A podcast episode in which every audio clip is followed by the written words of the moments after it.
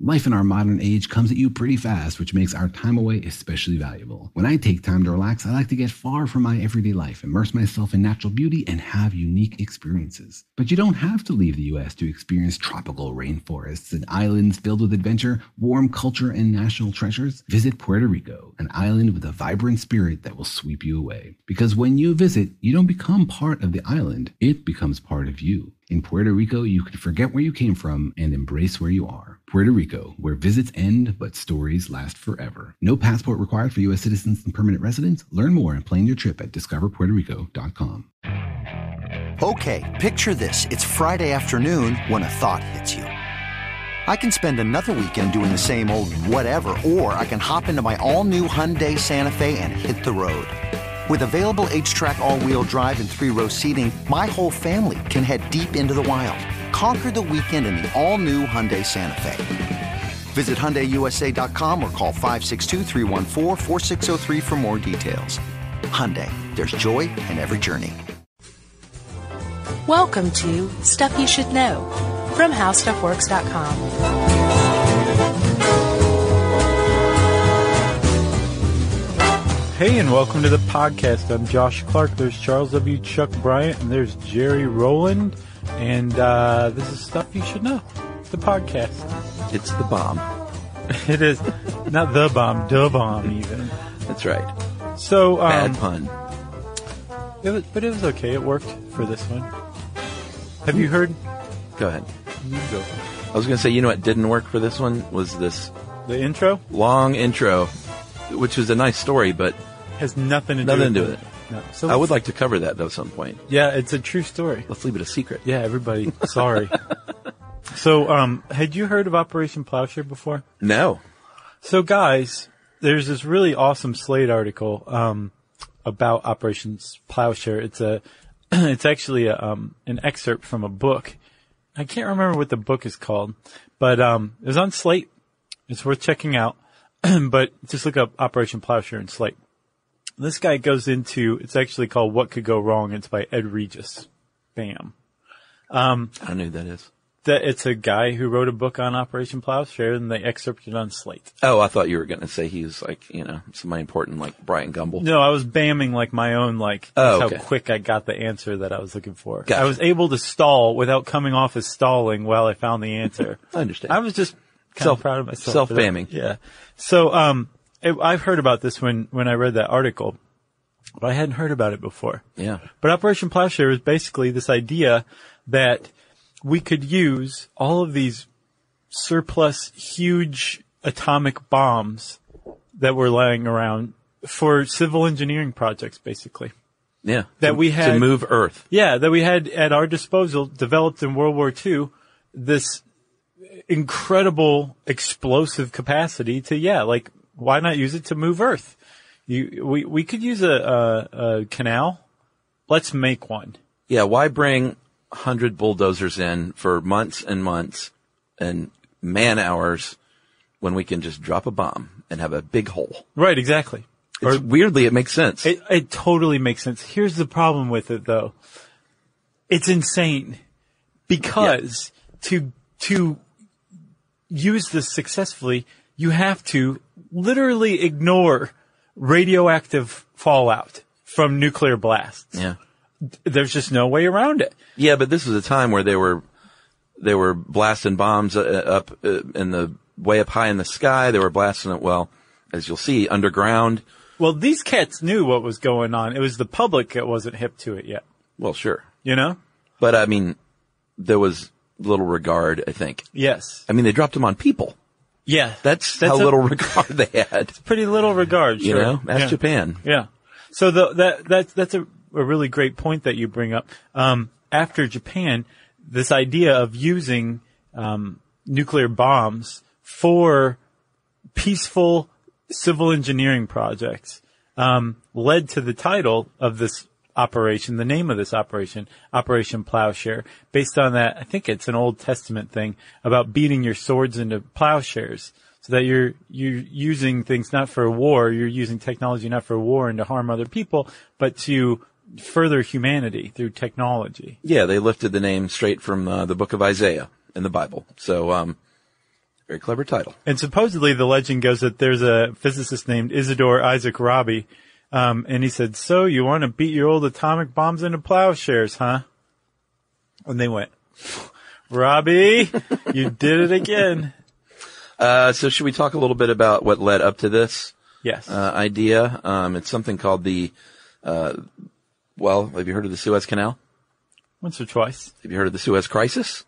Uh, no, I hadn't actually. Had you? I had heard of it, but I didn't know much about any of this stuff. Yeah. Uh, so the Suez Crisis is what preceded this idea, uh, and it goes a little something like this.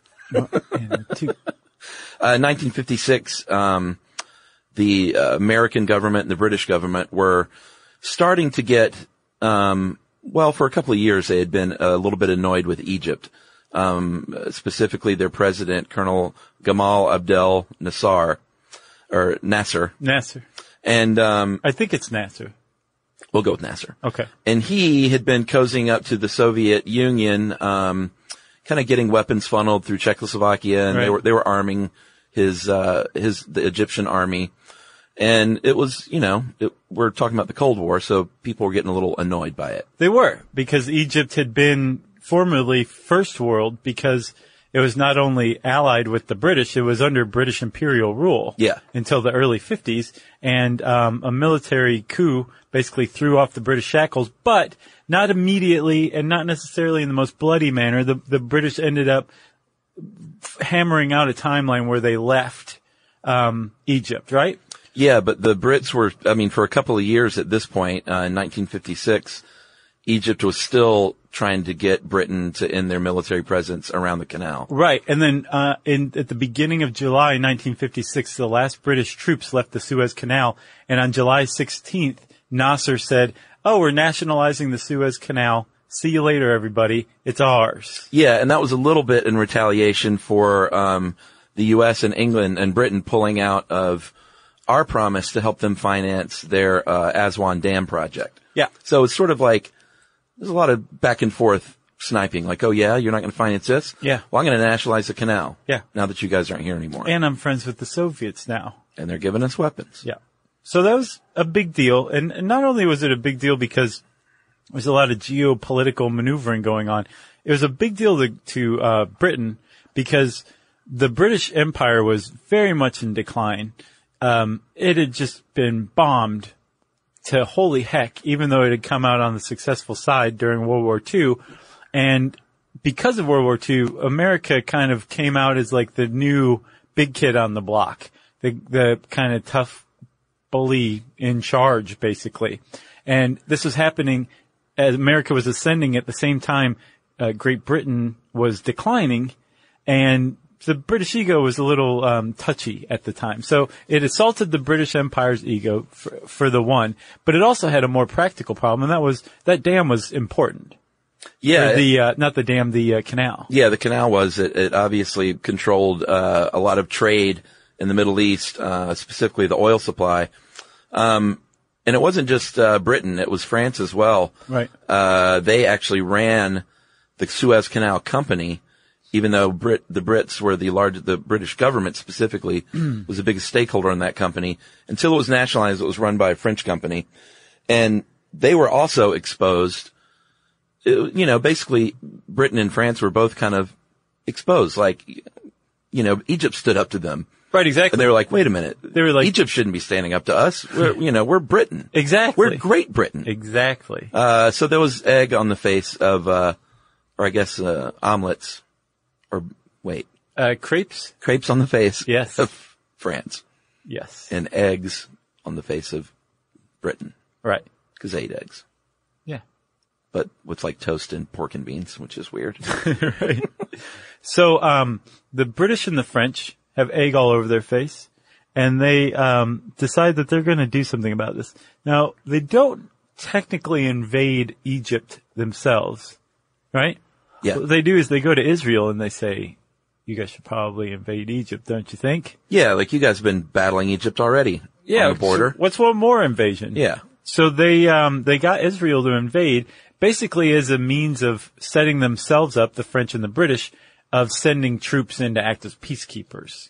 That that's man, Yeah, it sounded like all three of them. I don't think they like snowed Israel. I think they were all three Right. on this plan. Yeah, that's the impression I have too. So basically, they said, you guys attack on October 26, 1956. Uh, we're going to call for a ceasefire, but we'll be in there a couple of days later. Don't you worry. Right. And that's actually a very post-imperial maneuver. Had it been imperial, they would have just been like, uh, these guys are brown and they're Yeah. rising up, so we're going to invade. That's totally fine, isn't it? Rest of the West? Right. And the rest of the West would have been like, sure, sure. But this was post-imperial. They had to do some maneuvering. They sent Israel in. They came in as peacekeepers afterward. And remember, America now is the big kid on the block, and there's such a thing as a UN. And America went to the UN and went, what is that? They can't do that. And Well, the yeah, UN they- said, we condemn this. They basically acted without telling the U.S., which really rubbed, uh, the American government the wrong way. So they, and, and by this time, well, it was initially successful. They, they took control of the Suez Canal. the uh, Israeli, The- French, British thing? Yeah, Yeah. The force did. So it worked, but then the Soviets got involved and they said, you know what? Khrushchev said, I'm going to start raining down nuclear bombs on your head, uh, because this is a big issue. So the U.S. said, I don't like any of this. I'm going to threaten sanctions against all the countries involved. All of you, time out. Yeah. Go in the corner. That's right. And when Khrushchev said, I'm going to rain bombs down on you guys around the canal, It worked. yes, it did. Um, it actually ended the Suez crisis, right? like really quickly. Like at the end of October is when the invasion took place, and in December is when France and Britain withdrew. So it was like six weeks, Yeah, that's pretty quick. and then in March, uh, Israel withdrew, and it was all over. And the Soviets were able to puff their chest out and you know say, it, you know, a nuclear threat worked. You guys know how well nuclear bombs work Yeah. because you did it. And the British went back and drowned their sorrows in a pint of bitter. and the French went back and, uh, Drank wine, sure. sure. I was going to say Grey Goose vodka. Oh, wouldn't that be the Soviets? No, because Grey Goose is made in France. Oh, well, sure.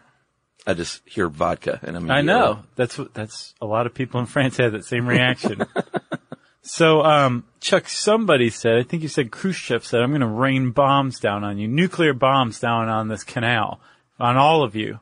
And, um, that must have struck an American physicist because at some point somebody said, you know what? Raining bombs down with canals, it's not a bad idea. It might make a larger canal. Exactly. So in a very strange way, the Suez crisis actually helped lead to Operation Plowshare. And we'll go into that right after this. How about that?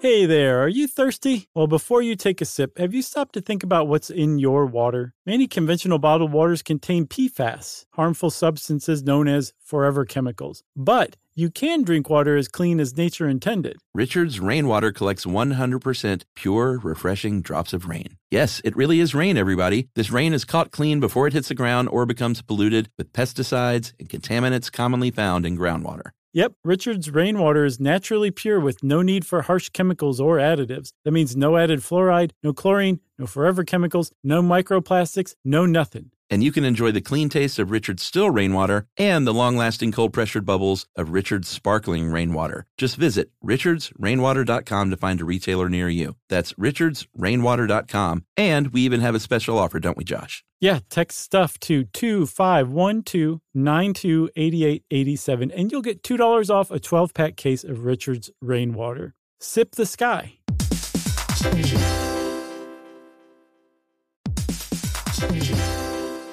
All right, game off. Let's pause here to talk more about Monopoly Go. Because in Monopoly Go, you can team up with your friends for timed tournaments where you work together to build up each other's boards. It's very nice. That's right. And the more you win together, the more awesome prizes you unlock. And there's so much to get. I'm talking about unique stickers that you can trade with friends to complete albums for big prizes, cool new playing pieces to travel the boards with, or hilarious emojis for taunting friends when you smash their buildings or heist their vaults. Plus, Monopoly Go feels new and exciting every day with constantly changing tournaments and challenges, like digging for treasure or a robot pachinko machine. And there's always new timed events that help you win big, like massive multipliers for everything you win or rent frenzies. That's right. There's always something fun to discover in Monopoly Go. So get off the bench and go download it now for free on Google Play or the App Store. Game on.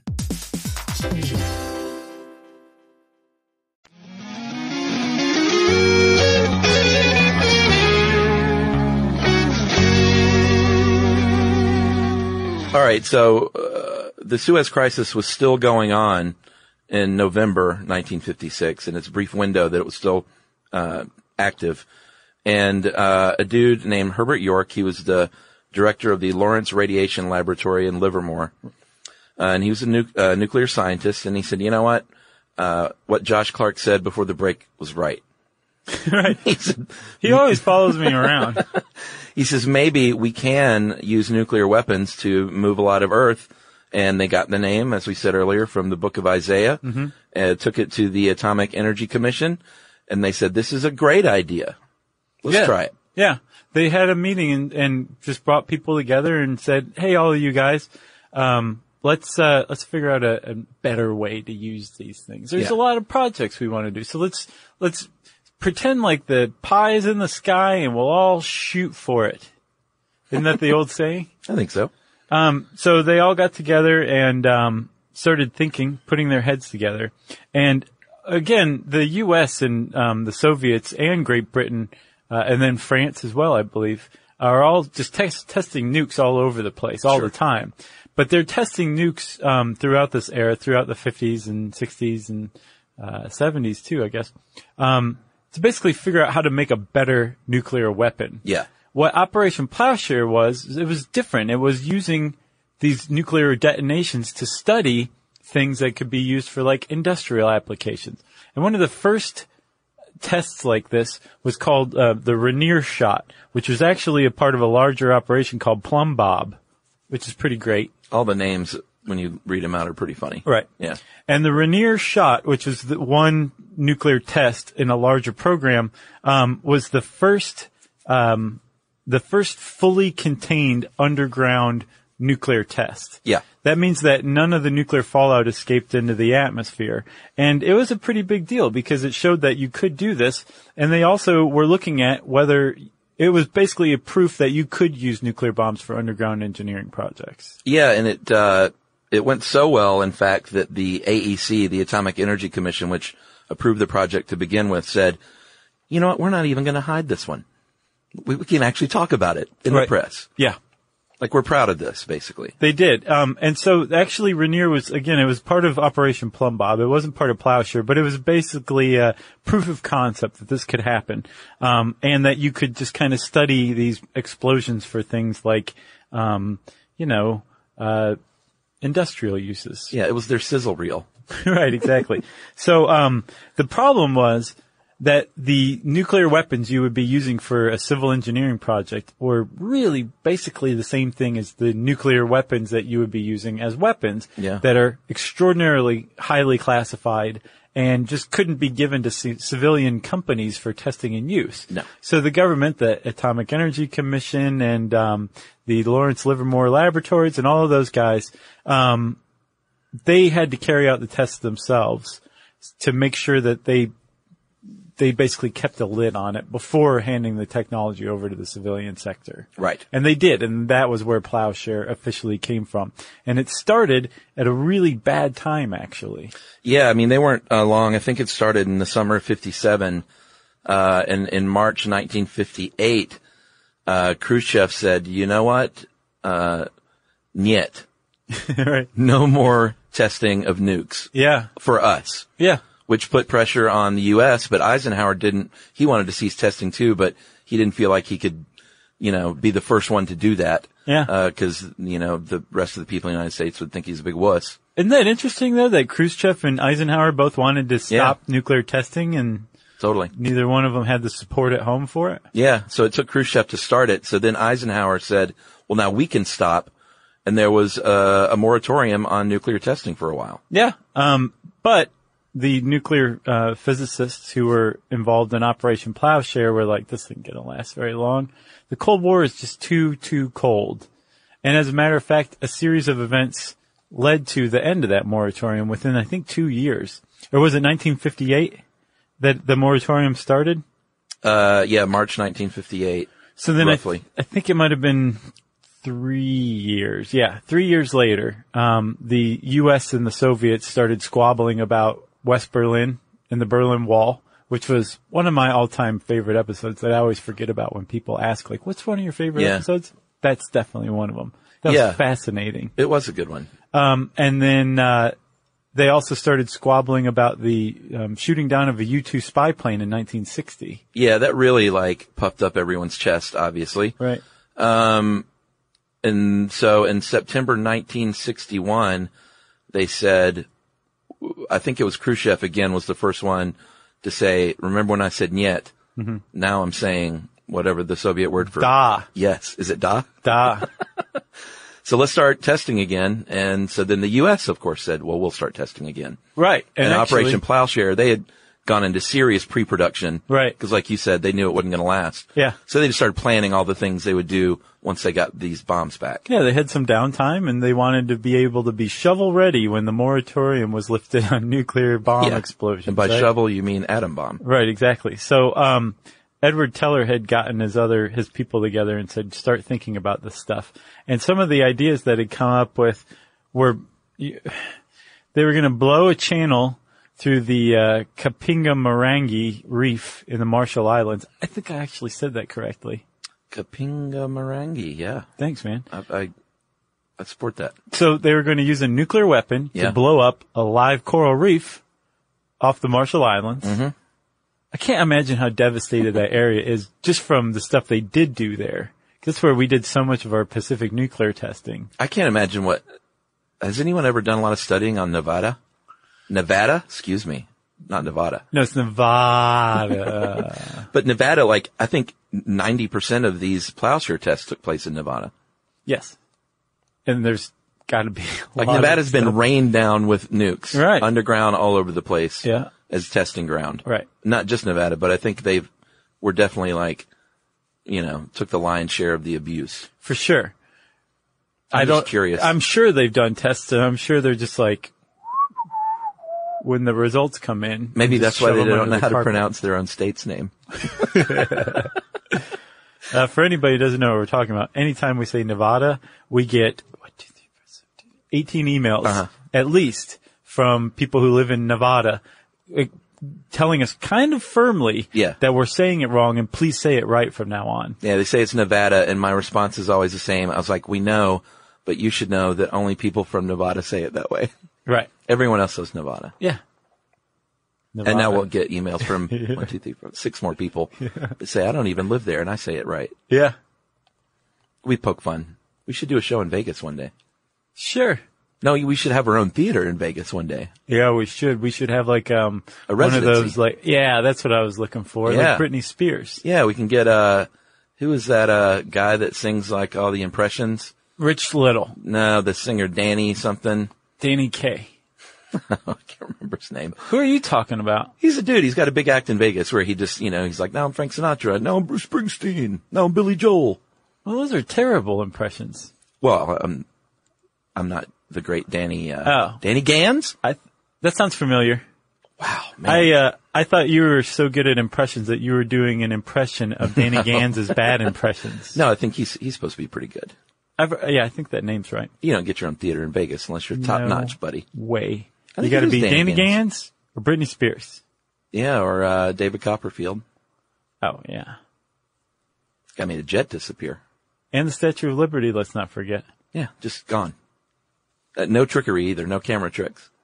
He literally made the Statue of Liberty disappear. I know. I just said Liberty. Where were we? I have no idea. Operation Plowshare. Uh, oh, we were talking. I know, Chuck. We were talking about all the insane projects that Edward Teller, Yes. father of the H bomb, and his crew um, came up with during the downtime, during the moratorium. correct, sir. So there's blowing a channel in the Kapinga Marangi Reef off the Marshall Islands. Yes. How about a new harbor in Alaska? Yeah. We'll talk about that in a minute. Yeah, that was a big one. It was a big one. making canals and not just canals, sea level canals, because, um, we did a, an episode on the Panama Canal and one of the issues, I guess you could call it with the Panama Canal is that there are a series of locks as part of the canal that basically are steps for ships to go up and down a mountain range. It's genius. sea level canals are where you blow a, a flat line Yeah. all the way through anything that gets in the way from sea to shining sea so that the the c- entire canal is at sea level so a ship can just go Yeah. bam so that's what they're looking at sea level canal excavation using nuclear bombs Yeah, they were going to call that the. It was either that one or the widening of the Panama Canal, the Panatomic Canal. It's like, come on, that's way too cute. yeah Even well for everybody you. was blitzed on martinis at this time That's true. All right, well, let's take a quick break, and then we will pick back up with the restarting of Operation Plowshare in December of 1961.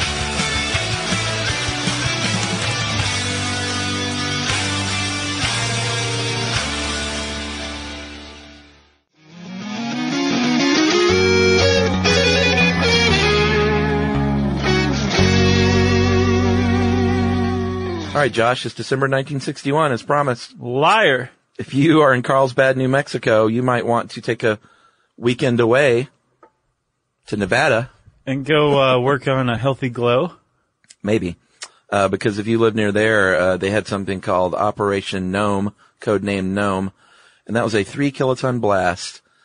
And this one, it seemed like, Hold on, Chuck. Do you remember that huge coffee table book that was an illustrated guide to the life of gnomes? It was big in like the late seventies, early eighties. Mm-hmm. no, man, never I saw grew that up one. with this. Really? It was wonderful.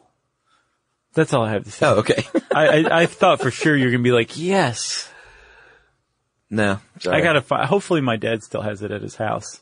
I really hope he does because I want to get my hands on it. What's the deal with gnomes? Why are people so into that? They're just cute and they're helpful and uh, they hang out around psychedelic mushrooms as like you know that's where they Oh. hang out under shade and stuff. So you know they're cool. Right. Gotcha.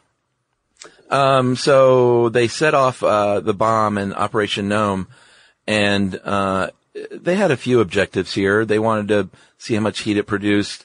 Uh, what kind, you know, is it going to cause an earthquake? Let's measure the seismic activity. Right. they wanted to see if they could generate he- steam f- to use in turbines for electricity, Yeah. basically setting off elect- or, um, nuclear bombs. Yeah, but they kind of what they kind of really wanted to do was see how big of a hole they could create. Kind of. And again, um, this one was also underground, and I think they blew it in uh, Carlsbad Yeah, in a salt mine, right?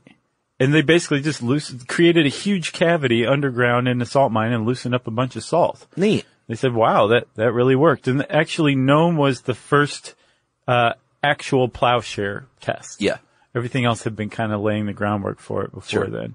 So that gnome went really well, and everybody's like, "This is great. Let's do it again." So July 6, 1962, uh, we just celebrated uh, the 4th of July. So let's celebrate again by setting off uh, a 104 kiloton bomb in the Nevada desert. Uh, and it, man, this thing was huge. A 437 uh, yard in diameter hole that was 109 yards deep. Right. It's actually the largest man-made crater in America. Huge. It's a na- it's re- it's on the register of National Historic Places because obviously it's still there. It's like Tahoe now. Actually, that's funny. The Soviets developed their own similar program a few years after the Americans called the Nuclear Explosions for the National Economy Program. And they blew up, a, they created a crater lake in Kazakhstan with one of their explosions. Oh, really? So it has been done, but with this one, it's a, a dry crater, the one from the uh, Sedan test, right? Yeah, I cannot hear the word Kazakhstan without thinking of Borat. Yeah, that's where Borat's from. and I watched uh, the other night. I came home after a late night out. That's all I'll say. And uh, Borat was on, Mm-hmm. and I hadn't seen it in a long time. And I found myself watching it and laughing as if it was the first time I had seen it. It will hold up forever. was so funny. oh man, I love that character. so, um, the Sedan test, Yeah, They use so again 104 kiloton kiloton bomb kilo you didn't say it right either time. kilo kiloton Yeah. What is wrong with me? I don't know. Anyway, um, the one from the Gnome Blast was three kiloton. Yeah. They so really it ramped was it up. huge. And you were talking about Nevada getting like fallout and all that, Chuck. Yeah. This, this explosion was so huge and it released so much radioactivity into the atmosphere that apparently they have done some calculations and they figured out that this bomb alone, this test alone released 7% of all the fallout from all the tests in Nevada combined ever. Wow. It was huge and it went everywhere. It went up into Iowa. It went to the Northeast. It was everywhere. Unbelievable. And they were like, uh, let's try it again. Yeah, they did move 12 million tons of dirt, uh, which was the objective. Um, it's- again, I sort of see where they're going. And if there wasn't nuclear fallout, It'd be great. if it was just a bunker buster that could do that kind of dirt moving, It would be great. well, not great because you're still wrecking wildlife in the ecosystem. They can find somewhere else to live. Uh, but you're right. They did say it went great. So let's move on to Operation Buggy.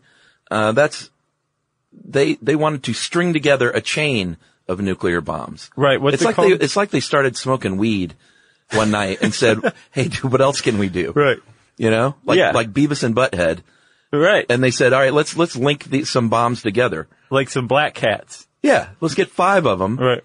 and see if we can make a channel Yeah, instead and of a they big did. hole. It's a nuclear road charge, basically, is what it was. It's the one and only that the U.S. ever conducted. And um, again, I, I guess it worked. Five one kiloton bombs detonated simultaneously.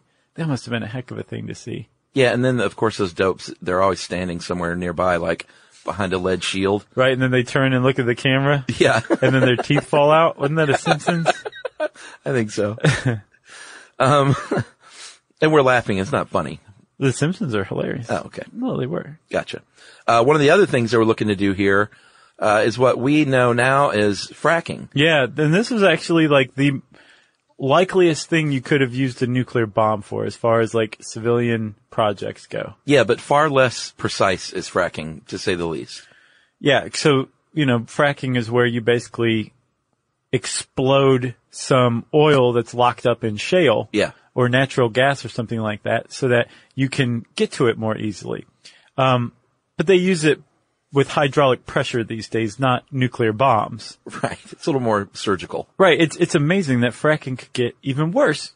But sure, if Yeah. you apply a nuclear bomb to it, it makes everything worse, basically. Yeah, they call it, they called it then gas stimulation, which, um, I have 10 jokes. I'm not going to say any of sure. I them. think that's a, that's good. Yeah. Uh, and that actually turned out to be one of the more promising aspects of the whole program. Right. Uh, because that could generate money, It could, and there were actually corporate sponsors on the, the that project. of course. The problem is, is they found out later on that when you use a nuclear bomb to um, loosen up gas underground, locked in rock or whatever, um, it taints it with tritium, actually, and you it renders it basically unusable. And they figured out that even if you w- could do it without tritium, yeah. what are you laughing about? I can't say it out loud. um, then you you would still be wasting tons and tons and tons of money. They figured out. Yeah. I mean, things became, they found out cheaper ways to, uh, get these resources Right. over the years. Yeah, And so they said, non-nuclear yeah, ways. exactly. Safer and cheaper. Yeah, and they and actually through this um this investigation into gas stimulation, which one was that? was that Buggy? I think, yeah, buggy. Okay. Um, no, sorry, Buggy was the uh, row charge one. Oh, right. I'm not sure what the what the that one was called where they looked into it, but um, but for the gas stimulation project, they figured out that they had poured 82 million dollars into it by the time it was over, just that one program, and that it would take 25 years of continuous gas production from these sources, Yeah. just to make back 40 percent of that. Yeah. So they're like, well, this isn't adding up at all. That's probably the only reason they stopped. It's because it didn't financially make sense. Well, that and then also like it was tainting the natural gas with tritium, which made Sure. it unusable. Uh, so this testing went on for 12 years uh, under Plowshare. Uh, 27 experiments, 35 bombs, um, most of those in Nevada, like I said. And then in 1973, uh, it finally stopped. But um, the Big Daddy hadn't happened yet. Yeah, you want to talk about a couple more of these jobs? Yeah, for sure. These jobs. Um, Carryall, Operation Carryall was going to move I-40. like this one. Yeah. He said, you know what? That highway should move through that mountain range in Southern California. So let's Yeah. just blow a, a valley two miles long through it. We're Americans. Why should we drive around mountains? We'll just blow right through them. Pretty much. And they not only were they going to move I-40 through it, they were also going to move a couple of rail lines through it too. Yeah. And this one, uh, did they? They didn't do this one. This was proposed, right? Uh, yeah. I don't think that, no, of course. Yeah, this they would have didn't been do enormous. So remember that. that. Um, 22 bombs they were going to use in total for that one. Right, and then remember the one, uh, uh, wh- which one was it? Sedan, which Yeah. had seven percent of the fallout from all the bombs in Nevada. That one was hundred and four kilotons, right? Yeah.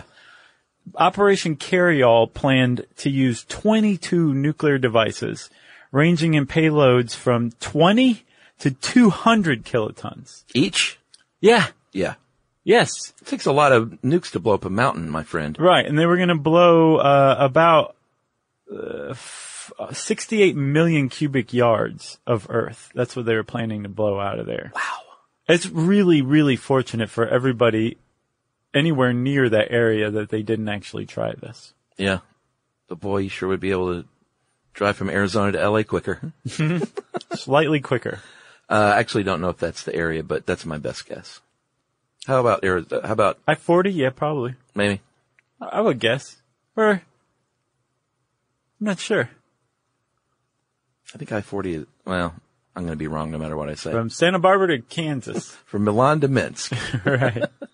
Uh, so Operation Chariot was sort of the big daddy, um, or one of the big daddies. This is when, uh, the United States said, Alaska, congratulations, you're a state.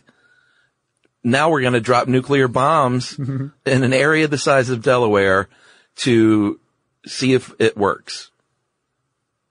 Let's do it. That was sort of the reason. I mean, they, they said apparently there was some sort of military advantage, but I think it was non-specific.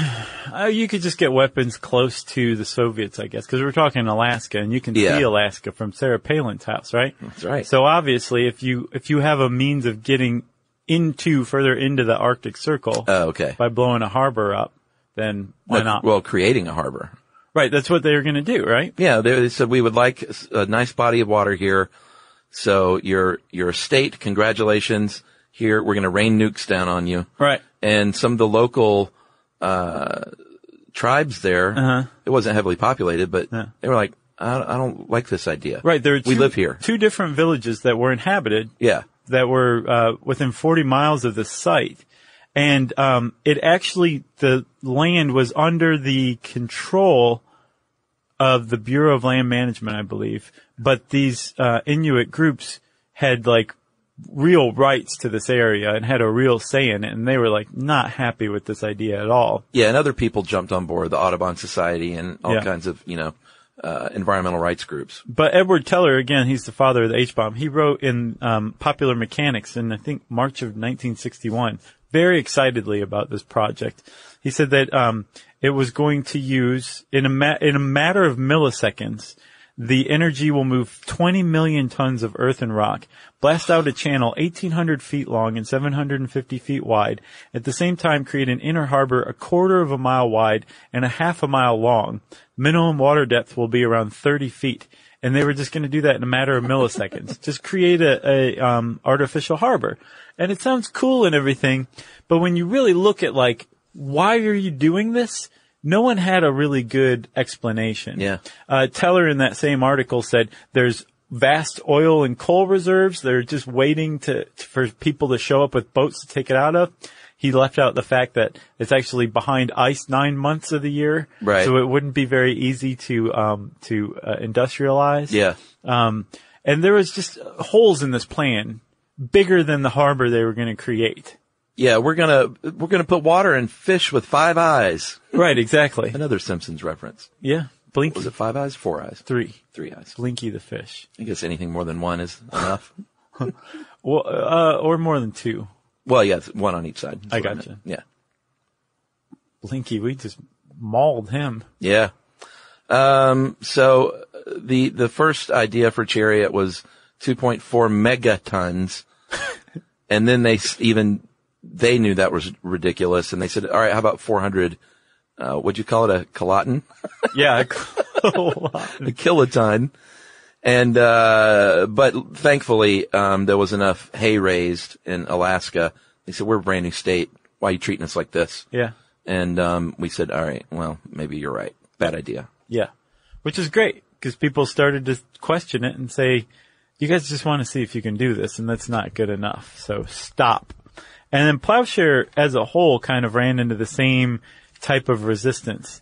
So because of all of these worries about fallout, because here's the problem. If you're the United States government, you can't be like, you gotta be, you really need to fear the Soviets and their nuclear weapons, you know? But yeah.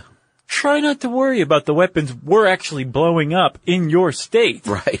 That's that's tough to really spin that in a way where people aren't worried about it. And the public became more and more and more worried about fallout and nuclear testing, and especially these underground ones where they're basically fracking or trying to open Yeah. up aquifers and that kind of stuff. They were worried about ground groundwater getting contaminated, and that um really kind of brought Operation Plowshare front and center in the uh, nascent environmental um, awareness. Movement. Yes. Yeah. Um, and then secondly, when they figured out there's just way cheaper ways of doing this, Sure. uh, their the Operation Plowshare was dead. I wonder if they went to their top spin doctor and even that person was like, I got nothing for you here. Oh, you know who their top spin doctor would have been at that time in the 70s? Edward Bernays. The man himself. Wow. Yeah. You'd Man, I have just been got like that. chills. You got anything else? no, sir. And that's the end of that chapter. Uh, if you want to know more about Operation Plowshare, just type those words into the search bar at howstuffworks.com. And uh, that will bring up this article. And since I said uh, Plowshare, it's time for listener mail. Uh, I'm going to read a quickie uh, and then a, and then a real one. But we the gauntlet has been laid down. We got a message from uh, John Hodgman Oh, yes. who listened to our nostalgia episode, Yeah, I never thought he'd listen. and I said uh, I think we both offered him a chance to rebut. We're like, you know, it's not cool just to slam your theory um, without you being in the room. I thought it was perfectly cool. It's like, but you can, you know, if you want to write a listener mail for us, uh, we'll read it. oh, man, the indignity. Oh man, so he he sent this in. That guy gets set off like at the drop of a hat. Life was so much better before you trashed me and my nostalgia theory all over your podcast. You can't pull that and then get me to write something for you for free. I love that for free thing. Yeah. Call me up and I'll discuss it with you dudes, or else let's talk about it on stage when you're in Brooklyn. Because we're going to be in Brooklyn this June for two shows at the Bell House. Either way, I demand a special episode. Looking forward to your reply in the future. That is all. So, uh, we're going to have John on, uh, via Comlink Yeah. and he'll probably rush the stage in New York, I assume. I sincerely hope not. But we're going to have him on soon to officially rebut via phone. I'm excited about this, Chuck. Yeah, it's going to be good. It's go- oh, it's going to be great. All right, so here's the real listener mail. I'm going to call this uh, the gender pay gap uh, episode, and there's going to be a couple of these over the next couple of weeks because it generated a lot of uh, mail. Right? Yes. A lot of email. Uh, listen, uh, just listen to the gender pay gap guys. I'd like to say thank you both. Uh, Chuck said at the end he felt a bit clumsy uh, with getting your points across, and I know you may not have meant it this way, but I want to commend you guys for all the times you've handled sensitive topics like champions. Uh, it's When apparent we when you- handle champions. it's apparent when you speak, you're mindful of how your words could be interpreted by others, and uh, it's uplifting to think you guys have young, infesh- uh, impressionable fans in podcast land who've taken notice how you were considerate of other perspectives that are not your own. Um, we try, but we, we goof that up too. So, but I appreciate it. Uh, a little side note: when you were talking about gender-dominated professions, you mentioned that these are jobs that men or women prefer. However, I don't think that the ratio of one gender over another in a profession or industry is indicative only of a preference. Uh, I think it is still the expectation of certain genders having specific jobs uh, that is the stronger determinant of professional choice uh, profession choice. Imagine if men and women of all races had been given equal opportunity from the get-go. Uh, what would be the gender makeup of various industries and positions that are currently dominated by one gender? Begin to change this. I think it's uh, great importance to instill in young people an understanding that they are not constrained to any set of jobs due to gender. Yeah. Uh, that is from Emily Treen. Emily, that is such a great point. Couldn't agree more. And we got so many emails like that about just these little details that Mm-hmm. Yeah. if you just mention them, it just changes the complexion of everything. It, it takes this uh, this concept and makes it even more like apparent. Yeah, one Yeah, thing. I, I wish we could go back in time. And do it Well, over. I sort of do too, but we can do that now. Uh, because one thing I wanted to mention was one point I wish I'd made was uh, I got a lot of responses, um, mainly from dudes on our Facebook page saying, well, you know, you said it yourself, men are more apt to ask for raises, men are more aggressive about negotiating their salary to begin with. Mm-hmm. And I was like, fine, but like, step back and then why is that true? Right. Like, don't just say, well, that's the reason. Yeah. Like, maybe take a, a more macro view of that even and say, well, why are they more apt to do that? Is that part of society and is that systemic? right. Um, and I think it is. So that's all I have to say about that. Uh, well, thanks again, Emily. Thank you, Chuck. Sure. Thank you, Josh. Thanks. And Jerry, thank you. Quiet, Jerry. Should we go wake Noel up and thank him? Uh, we'll just leave a note on his head. There's already three notes on his head. So. Yeah. and uh, I know one's from like last week. Uh, if you want to get in touch with us to make an excellent point or flesh out a point that we made or what have you, we love to hear that kind of stuff. You can tweet to us at SYSK Podcast. You can join us on Facebook.com slash Stuff You Should Know. You can send us an email to StuffPodcast at HowStuffWorks.com. And as always, join us at our home on the web, StuffYouShouldKnow.com.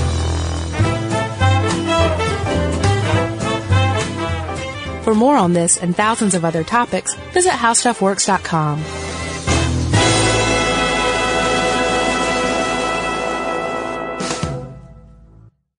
Are you thirsty? Well, Richard's rainwater is caught clean before it even hits the ground. Rain is naturally pure, so there's no need for harsh chemicals or additives. Richard's rainwater contains no chlorine, no forever chemicals, no microplastics, no nothing. Enjoy the smooth, clean taste of still rainwater or the cold pressured bubbles of sparkling rainwater. Just visit richardsrainwater.com to find a retailer near you. That's richardsrainwater.com. And for a coupon, text STUFF to 251-292-8887 and receive $2 off a 12-pack case of Richards Rainwater.